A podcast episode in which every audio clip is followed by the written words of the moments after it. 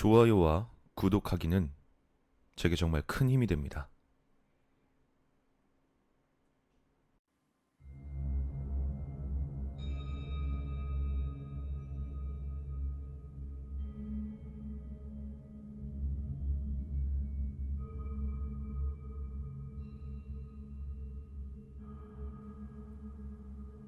이것은 내가 평생을 살면서 겪었던 가장 소름 끼치고 섬뜩한 이야기다. 때는 고등학교 1학년 여름방학. 형은 미국으로 해외 연수를 떠나고 부모님은 대전 쪽으로 여행을 가신 탓에 집엔 나 혼자뿐이었다. 혼자 있기가 무서워진 나는 당시 같은 동네에 살던 가장 친한 친구의 집으로 놀러 가서 하룻밤만 자고 오기로 마음먹었다.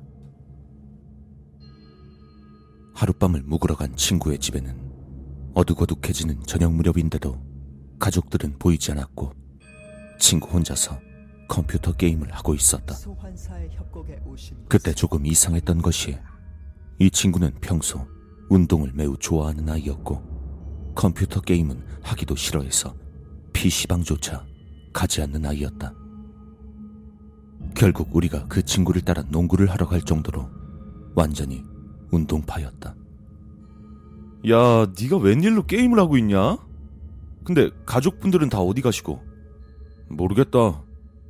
그냥 오늘따라 좀 이상하게 게임이 하고 싶네. 나 역시 게임을 좋아하지 않는 편이라 별로 달갑지 않았지만 친구에 이어서 나 역시 게임에 빠져들었다. 그렇게 한창 게임을 하고 있는데 갑자기 친구가 내게 말했다. 아, 야. 슬슬 답답한데 우리 농구나 하러 가자. 내가 너 그럴 줄 알았다. 근데 잠깐만. 이번 판만 끝내놓고 다 이겼어, 다 이겼어. 알았어. 그럼 나 먼저 가 있는다. 근처에 농구 코트 있는 거 알지? 그리 와. 그렇게 말한 친구는 농구공을 챙겨 들고 그대로 밖으로 나갔다. 10분 정도 뒤에 게임이 끝나자 난 화장실을 들렀다 나갈 생각으로 실내를 무릅쓰고 안방에 들어갔다. 그리고 그 순간 난 심장이 멎는다는 느낌이 무엇인지 알게 되었다. 화장실 문 옆에는 벽에 쭉 붙어 있는 갈색 장롱이 있었는데 그 장롱의 왼쪽 구석 그곳에 피칠갑을 한 여자가 서 있었다.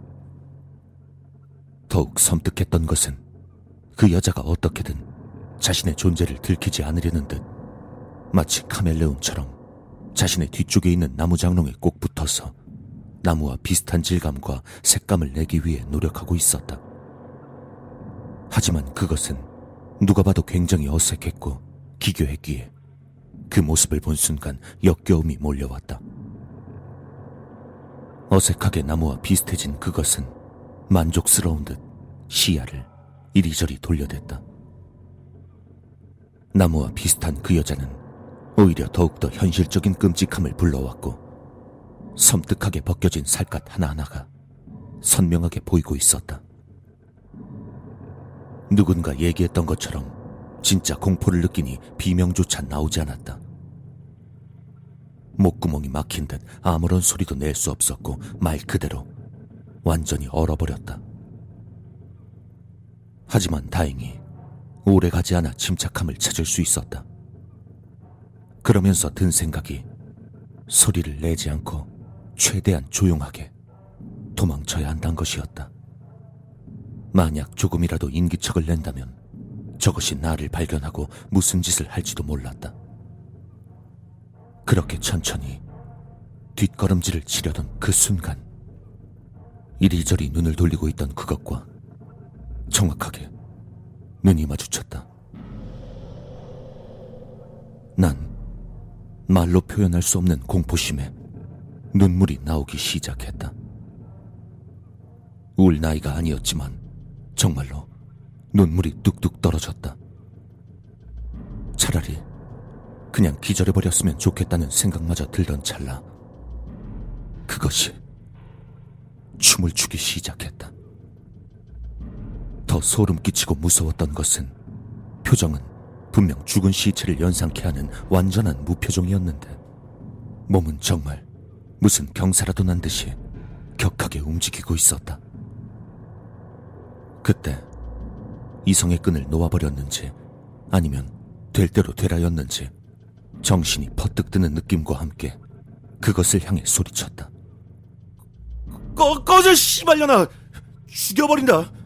오지마! 오지마! 발악적으로 외치고 덜컥 겁이 나버린 나는 빨리 도망가야 한다는 생각으로 천천히 현관 쪽으로 뒷걸음질을 쳤다. 그리고 그것은 나와 눈을 계속 마주친 채로 천천히 나를 따라 걸어오기 시작했다. 한 걸음, 한 걸음 뒷걸음질 칠 때마다 그것도 한 걸음, 한 걸음 따라 걸어왔다. 내가 멈추면 그것도 멈춘다. 결국 어떻게든 현관문까지 도착했지만 답답하게도 익숙하지 않은 현관문을 열 수가 없었다. 현관문을 열기 위해 고개를 돌리면 그것이 달려들 것 같아 눈조차 떼지 못한다.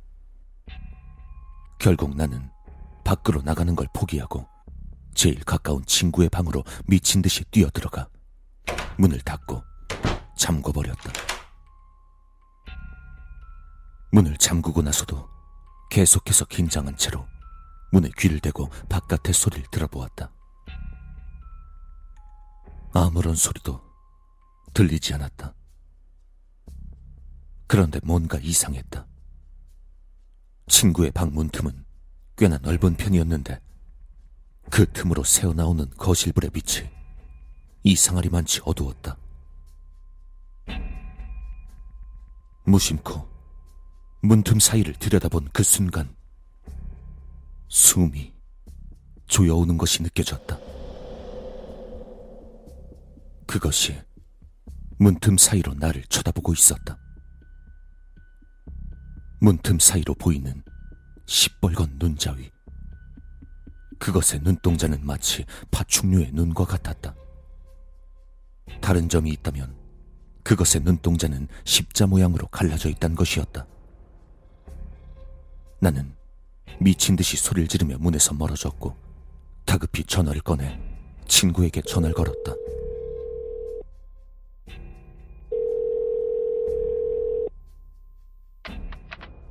여보세요. 야, 너 어디야? 뭐라고? 너 좀 빨리 와. 지금 씨발, 네 방에 이상한 게 있어. 야, 됐으니까 장난치지 말고 빨리 와. 장난 아니라고 이 개새끼야. 빨리 좀 와주라 제발. 뭐야, 이 새끼. 알았어. 친구는 건성으로 알았다고 대답하고 전화를 끊었다. 그리고 30분이 넘도록 오지 않았다. 분명 농구 코트는 집에서 10분도 안 되는 거리에 있는데 무슨 일일까? 설마 집에 들어왔다가 그것에게 당한 것일까? 다시 심장이 마구 뛰기 시작했다. 이대로면 계속해서 이 지옥 같은 공간에 갇혀 있을 게 뻔했고, 친구가 그것에 당했을 수도 있다는 생각이 드니 엄청난 긴장감이 내 목을 죄어왔다.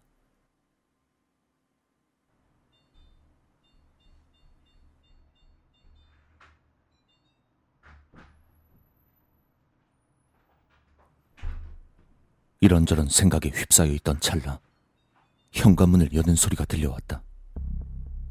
난 반가운 마음에 큰 소리로 친구를 불렀다. 야! 나 네 방에 있어. 나 좀 살려줘. 하지만 조금 이상했다. 다급하게 전화를 끊었으니 오자마자 날 찾았어야 하지만 친구는 아무런 말도 없었다. 밖은 지금 무서우리만치 아무런 소리도 들리지 않고 있었다. 야, 너 거기 있지? 장, 장난치지 말고. 바, 밖에, 뭐 이상한 거 없어? 대답이 없었다. 그제야 난 온몸에 소름이 돋는 것을 느끼며 알게 되었다. 방금 그것이 날 속이려고 했다. 이 일이 있기 전까진 적어도 알 수 없는 공포 때문에 도망 다닌 것이었지만 이때부턴 진심으로 생명의 위협을 느꼈다. 저것과 마주치면 죽게 될 것이다. 더 이상 그것이 귀신으로 느껴지지 않고 날 죽이러 온 살인마처럼 느껴졌다. 그리고 거의 두 시간이 흘렀다. 여전히 친구는 올 기미가 보이지 않았다. 난 끝내 포기하고 이 방에서 일단 나가기로 결심했다. 이런 결정에 힘을 실어준 것은 더 이상 문틈으로 보이지 않는 눈동자 때문이었다. 떨리는 손을 부여잡고 이제 죽어도 상관없다라는 생각을 머릿속에서 수천 번은 더 되뇌이며 천천히 천천히 문을 열었다. 그 순간에 긴장됐던 감정은 지금까지도 생생하다. 문을 조금 연 뒤 그 틈으로 밖을 살폈다. 소파와 TV, 벽에 걸려있는 친구네 가족 사진, 그리고 그것의 모습은 보이지 않았다. 거기에 안심한 나는 그대로 문을 활짝 열었다. 하지만 열어제 낀 문 뒤로 그것의 모습이 보였다. 그것은 내 바로 앞에 쭈그린 채 앉아서 날 올려다보고 있었다. 문을 열자마자 바로 코앞에서 그것을 본 것이다. 내 의식이 본능적으로 아득해지는 정신줄을 잡고 있는 기분이 들었다. 여기서 정신을 잃으면 죽는다.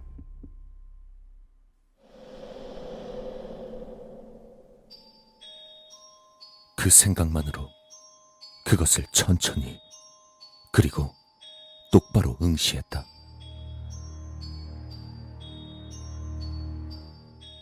한참을 그러고 있자 그것은 고개를 갸우뚱하더니 이내 연기처럼 사라져버렸다. 정말 연기처럼이라는 표현이 그대로 안개가 거치듯 그것이 사라져버린 것이다.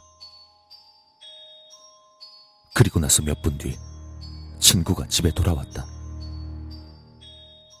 반쯤 넋을 놓고 식은 땀을 뻘뻘 흘리며 소파에 앉아있던 나를 보고 친구는 소스라치게 놀랐다. 야, 이 개새끼야. 너 왜 이렇게 늦게 와? 나 죽을 뻔했다니까. 뭐 하다가 이제 오냐고! 무슨 개소리야.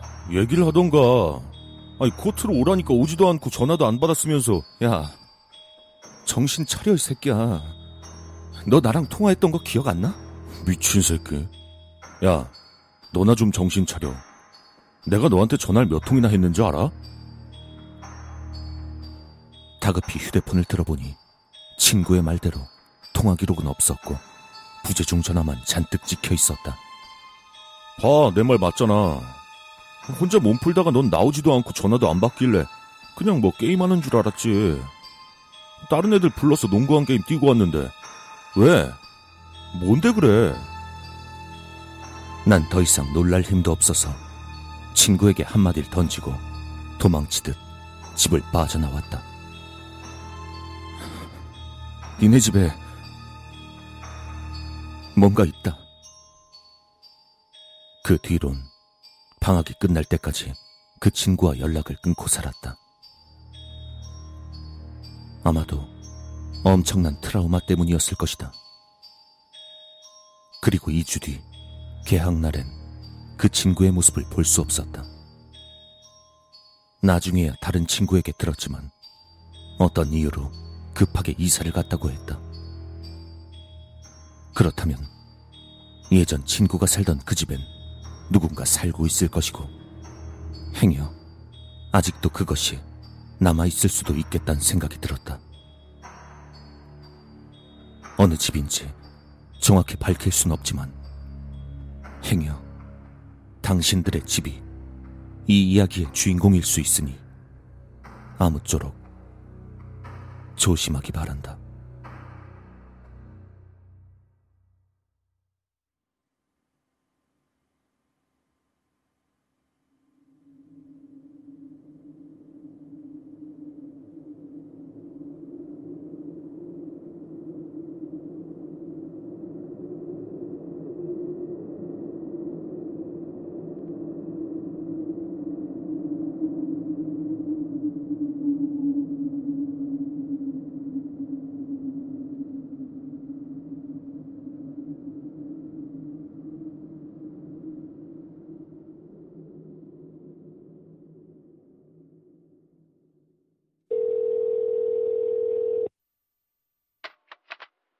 여보세요. 야, 너 어디야? 뭐라고? 너 좀 빨리 와. 지금 씨발, 네 방에 이상한 게 있어. 야, 됐으니까 장난치지 말고 빨리 와. 장난 아니라고 이 개새끼야. 빨리 좀 와주라 제발. 뭐야, 이 새끼. 알았어.